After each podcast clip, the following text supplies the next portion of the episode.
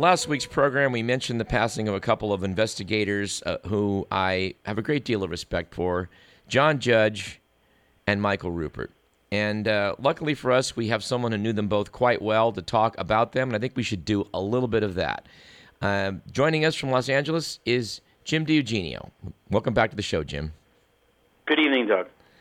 Now, uh, you worked with John, I think, pretty extensively on the what Coalition Political Assassinations, COPA. Yes, I did.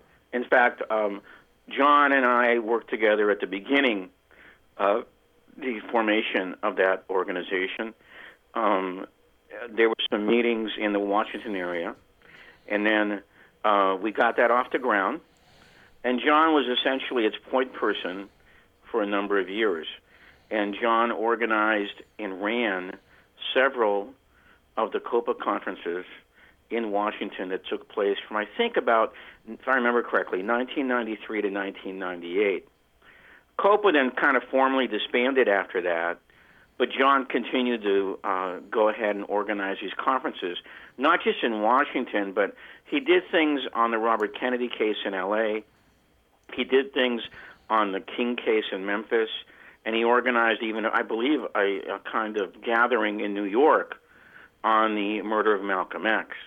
So he was very, very active in trying to uh, bring these things into uh, the public conscience. Okay, prior to this, uh, Johnson John had done a lot of research uh, with the late Mae Brussell out in the Carmel area, Santa Cruz area, and he and and and she had worked together a lot by the time I met John, which I think was 1991, he really wasn't a researcher anymore. He had done all of his work. Uh, him and Mae Brussell had done a lot of work on those cases, and uh, and he had basically gotten into the activism phase.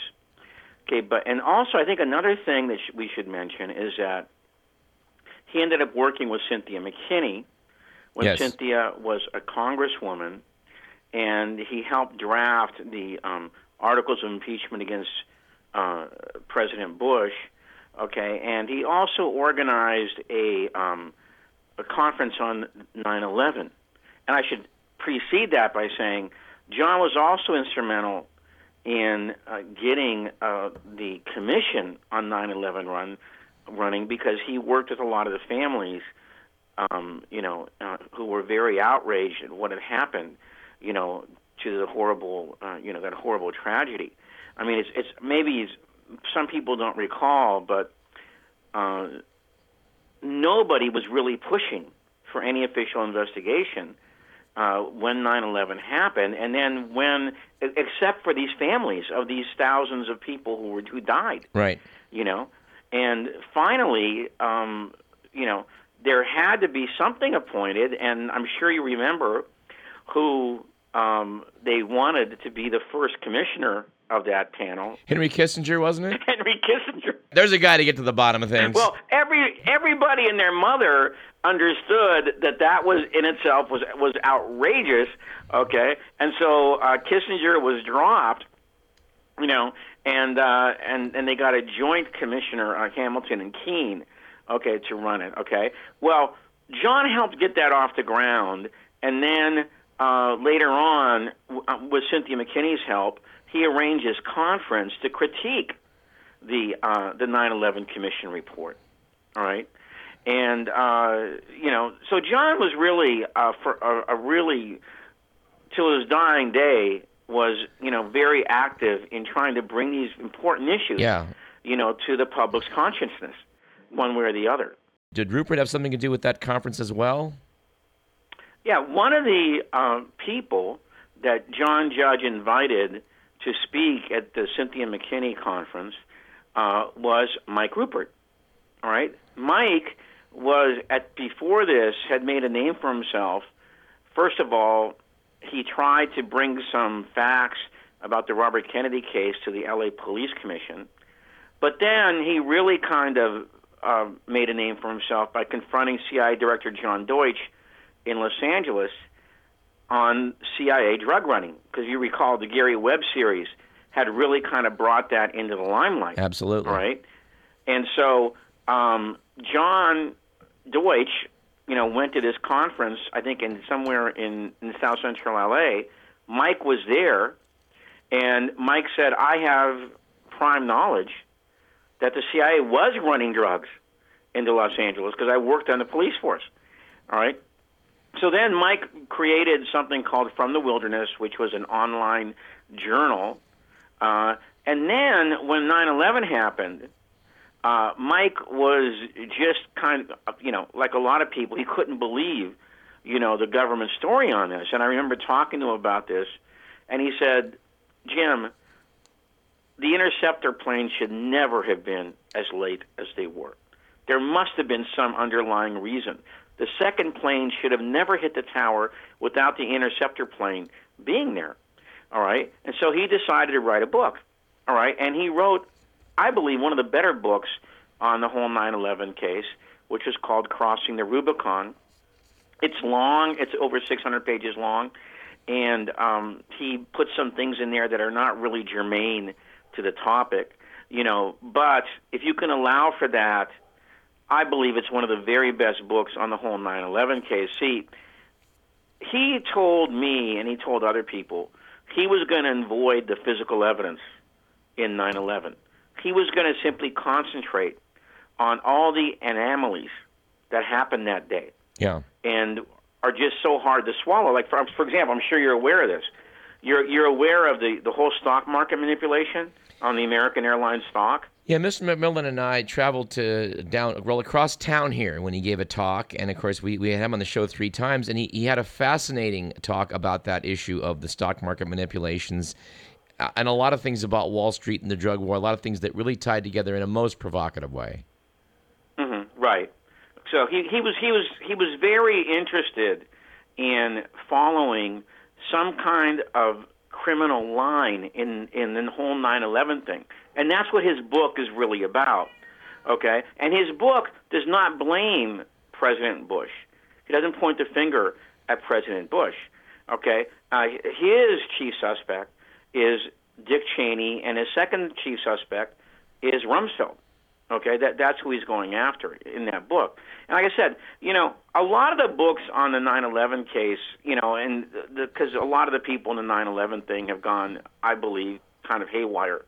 I don't know if you've kept up with some of the things that have been going on there, you know, but it's you know the no planes thing, right. and the giant hologram thing, and Judy Wood and space beam weapons. I, I, I don't know if you're aware of all this I, stuff. I thankfully you am not. okay. All right, but it's kind of really gone haywire. See, and, Mike was determined, okay, not to go down that path. So his book is sort of like what a detective would do if he was examining the internal ramifications of how it happened. Okay, how it happened, and he puts together a string of acts which he believes are very suspicious. Okay, you know, and and then he culminates it, you know, with the fact that they were actually many as five war games going on that morning. He can certify three. And he, put, he puts the case out for they're indisputably three, but there may have been as many as five. And this is what he says caused the confusion about the interceptor planes because they weren't sure whether it was real or whether it was a war game. Right. Okay, you know, and so that's how he begins the book and it's a real gripping opening, and it gets it gets just it's just as good all the way to the end. All right, Mike was a very. You said you saw him speak a few times. Yeah, we had him on the show several times, Jim. Well, M- Mike was a very articulate guy, you know, and he was determined that he would never, you know, say anything that he couldn't back up with at least some evidence. Right. So he was a very kind of respectable alternative journalist. This is why I think 16 people in Congress subscribed to his journal from you know from the wilderness, you know, you know like Kucinich and Right. Cynthia McKinney and, Right. and several other people. He struck me as a guy that had done, done his homework. He was a very good journalist. Well, I would, in closing, how would you summarize their work? I mean, they certainly were out. These were two men operating in, you know, what are the, uh, what would you describe it? The, uh, the, the deepest area of deep politics, and of course, uh, I think both have been criticized. But uh, would you say that, in, in your opinion, their work really holds up? Yeah, I was, you know, I didn't agree with everything both the guys said, but by by and large, you know, the general, you know, uh, you know, the general, you know, method that they were using, that is going for things that the mainstream media would never pick up, and only using things that they could had some evidence for, and trying to show that how America had gone so awry, that all is is very very credible, very credible, and you know, and I, I really believe, you know, the the world's a little bit poorer by the fact that we don't have those two guys around anymore. They made some very significant contributions to our understanding of modern America. Yeah, I, I think they both will surely be missed uh, at that conference at Duquesne University. Um, it was just nice. At one, there was just a moment I can recall um, when a speaker was talking about something, and I, I just turned back. John sitting behind me and said, "You think that's true?" And he would look at me and says, "Yeah." he just added a little more certainty to what the guy was saying. That that John John thought that was legitimate, and I wish we I wish we'd had him on. Yeah, yeah. And they were, but I'll tell you this: I, I had personal relationships with both of those guys, and and in addition to being good researchers, you know, they were they were they were both gentlemen, you know, uh, very well mannered, humorous, nice guys. I enjoyed being around both of them. Absolutely, I they uh, they they will be missed. We speak with educator and author James DiEugenio. Jim, it's always a pleasure to have you on, and I hope that we'll uh, bring you back on sometime soon. I'm sorry it's under this um, this sad occasion, but I want to I want to suitably honor these guys' memory um, by chatting. Okay, my pleasure, Doug.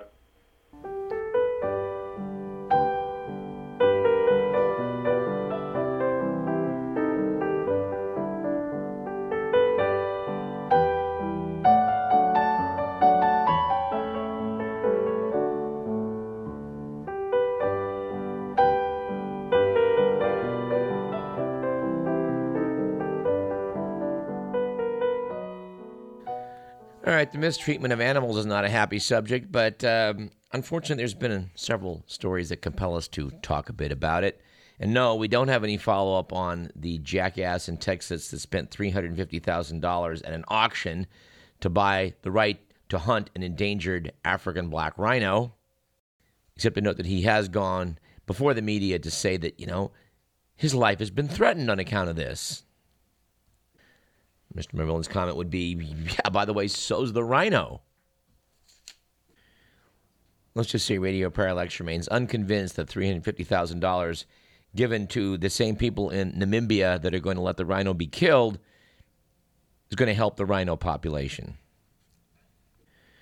We suspect it will probably do a lot of good for the Swiss bank accounts of some game wardens, but that's just a guess. Also, want to note in a piece to the Bee by Camilla Fox, who's the founder and executive director of Project Coyote, that uh, last uh, Valentine's Day, while many of us might have been enjoying romantic dinners and exchanging words of love, the California Department of Fish and Wildlife's Law Enforcement Division was on red alert for a warden who had been shot by a coyote contest hunter in El Dorado County. Noted Camilla Fox, most people are shocked to learn that it is legal to kill wildlife as part of a tournament for prizes and recreational fun. They're even more shocked to learn that thousands of such contests take place each year in the U.S., killing tens of thousands of wild animals. Evidently, Project Coyote has petitioned our fish and game people here in California, and President Michael Sutton stated that I've been concerned about these killing contests for some time. They seem inconsistent both with ethical standards of hunting and our current understanding of the important role predators play in ecosystems. Well, we're glad they're learning about that in the Department of Fish and Game in the wake of things like shooting the mountain lion cubs in San Mateo County last year, we talked about. And what about Florida wildlife officials? Uh, there they've killed at least seven black bears since a, a woman was dragged out of her garage and mauled by a 250 pound animal uh, last week. Evidently, uh, the woman had stepped out of her uh, car to get her children when a bear that was rooting through her trash charged on her and closed its jaw on her head. She managed to get away, but did require 30 staples in her scalp. Uh, the officials said that black bears are becoming increasingly aggressive in their interactions with humans, and so I guess that's why they went out and shot seven of them. As far as we can see, their logic was that, well, the bears that we killed may not have been guilty of anything. This will certainly serve as an example to other bears. And uh, from Africa, we have the ongoing tragedy of uh, what the ivory trade is doing to the elephant population. Poachers are now slaughtering up to 35,000 of the estimated 500,000 African elephants every year for their tusks.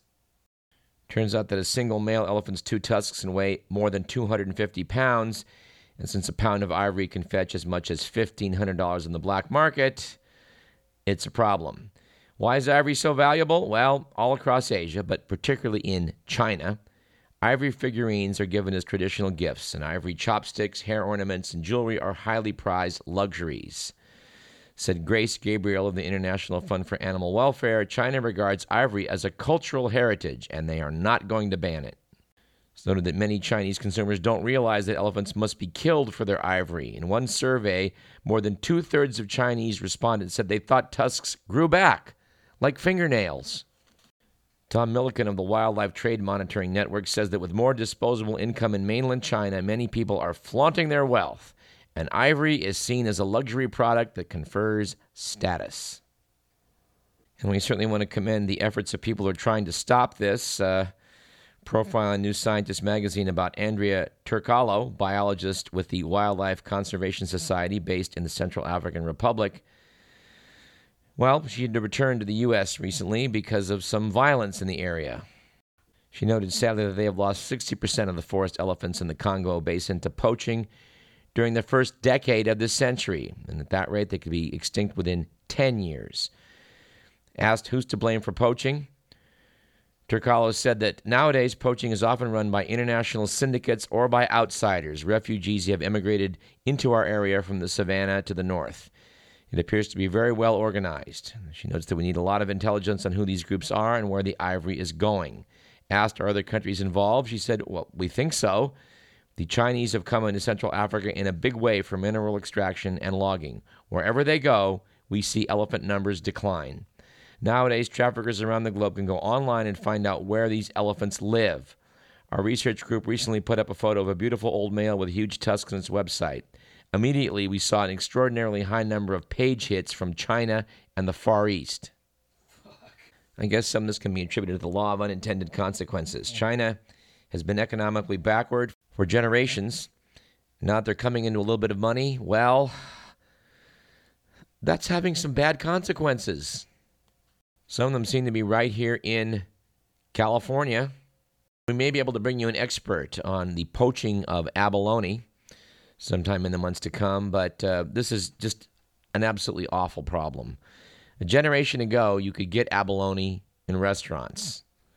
And, well, you still can in some locations for a very high price if you can get abalone that were raised on farms because it is illegal to sell harvested wild abalone in California.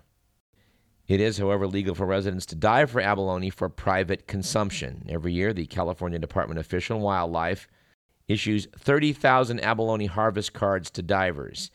Each card holder is illegally allowed to catch 24 of the shellfish each year. However, based on studies in the early 2000s, more than a quarter of a million abalone are poached every year.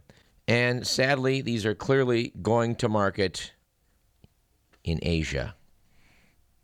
Turns out one wild abalone can sell for $100 on the black market.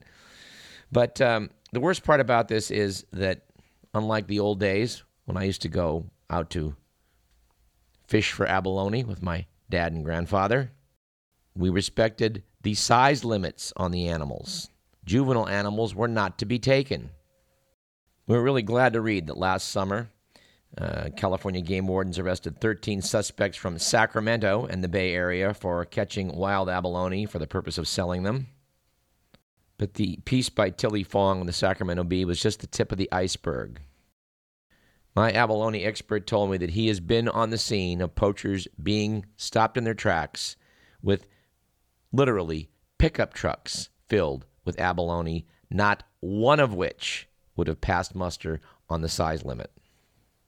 These animals used to be plentiful and an important part of our ecosystem. And they taste great. We need to get them back. And I think Fish and Wildlife needs to crack down on some of these jerks. which uh, sell their abalone to networks of black market buyers.